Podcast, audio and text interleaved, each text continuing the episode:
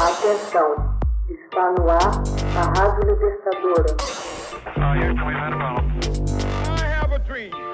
Assim sendo, declaro vaga a presidência da República. Começa agora o Hoje na História de Ópera Mundi. Hoje na História, 6 de dezembro de 1882, morre o socialista Louis Blanc, defensor dos trabalhadores franceses. Louis-Jean-Joseph Charles Blanc, socialista francês, destacada figura política, morreu em Cannes em 6 de dezembro de 1882. Louis Blanc teve destacada importância na Revolução de 1848, quando suas ideias foram colocadas em prática devido à coalizão entre liberais e socialistas na tentativa de derrubar a monarquia. Segundo Louis Blanc, seriam criadas associações profissionais de trabalhadores de um mesmo ramo de produção, as oficinas nacionais, financiadas pelo Estado. O lucro seria dividido entre o Estado, os associados e para fins assistenciais. Blanc era filho do inspetor-geral de finanças do rei da Espanha, Joseph Bonaparte, irmão de Napoleão. Pouco depois da Revolução de 1830, que arruinou sua família, partiu para Paris e se inscreveu no Partido Republicano. Para ganhar a vida, tornou-se preceptor do filho de um construtor de máquinas de Arras, descobriu a classe operária e se ligou progressivamente à causa dos trabalhadores. Estudou direito em Paris. Vivendo na pobreza, colaborou com diversos jornais.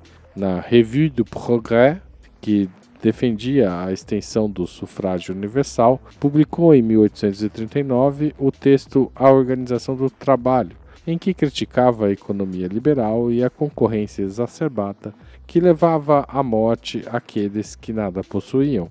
Opôs-se aos patrões e exortou os operários a lutarem e se associarem a fim de defenderem seus direitos e evitarem a miséria.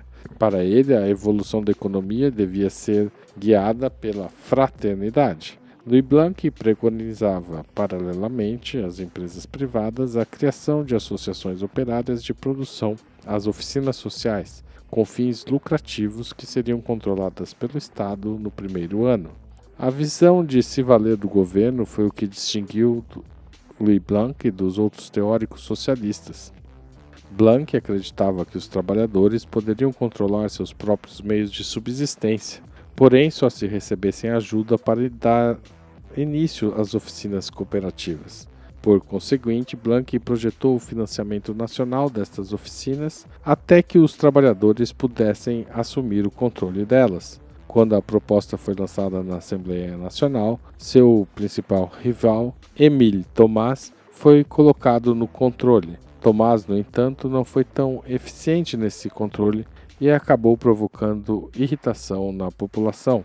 A promessa havia sido de emprego e bom ambiente de trabalho em que os trabalhadores estariam no comando, receberam em troca duros trabalhos braçais em totais condições de precariedade além de salários miseráveis.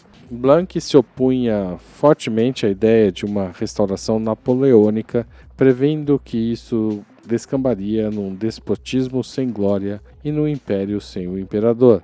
Com a publicação em 1841 de A História de Dez Anos, relativo ao período de 1830 a 1840, Blanc adquiriu uma reputação como historiador panfletário. Em 1843, participou de um jornal de oposição chamado A Reforma. Em 1847, publicou os dois primeiros volumes de sua Histoire de la Révolution Française, que teve a publicação interrompida pela Revolução de Fevereiro de 1848. Após a Revolução, Blanc tornou-se membro do governo provisório da Segunda República. Não podendo obter um ministério ligado ao trabalho, foi encarregado de uma comissão em prol dos trabalhadores sem orçamento nem poder real. Tentou pôr em prática suas ideias de associação, conciliação entre patrões e assalariados, propostas de projetos de lei. Porém, depois do êxito dos conservadores em abril de 1848, foi afastado do governo por suas ideias socialistas. suspeito de ter participado das manifestações de junho de 48, exilou-se na Inglaterra até 1870. Eleito deputado à Assembleia Nacional em 1871, Louis Blanc afirmava que a republicana era a forma necessária da soberania. Eleito deputado à Assembleia Nacional em 1871, Louis Blanc afirmava que a República era a forma necessária de soberania nacional e se opunha à Comuna de Paris porque, a seus olhos, ela violava a legalidade. Em 1878, ele defendeu a abolição da presidência e do Senado. Foi eleito deputado pela extrema esquerda em 1876, mas perdeu influência nos debates parlamentares. Ao lado de Victor Hugo, defendeu em 1879 o projeto de anistia aos comunardes da Comuna de Paris. Esse foi seu último ato importante. Seus anos de declínio foram marcados por problemas de saúde e pela morte da esposa, Christina Gros, em 1876. Morreu em Cannes em 6 de dezembro de 1888. Em 12 de dezembro, recebeu em Paris funerais de Estado. Hoje na história, texto original de Max Altman, locução Haroldo Cerávulo, gravação Michele Coelho, edição Laila Manoeli. Você já fez uma assinatura solidária de Opera Mundi? Com 70 centavos por dia, você ajuda a imprensa independente e combativa. Acesse www.operamundi.com.br/apoio.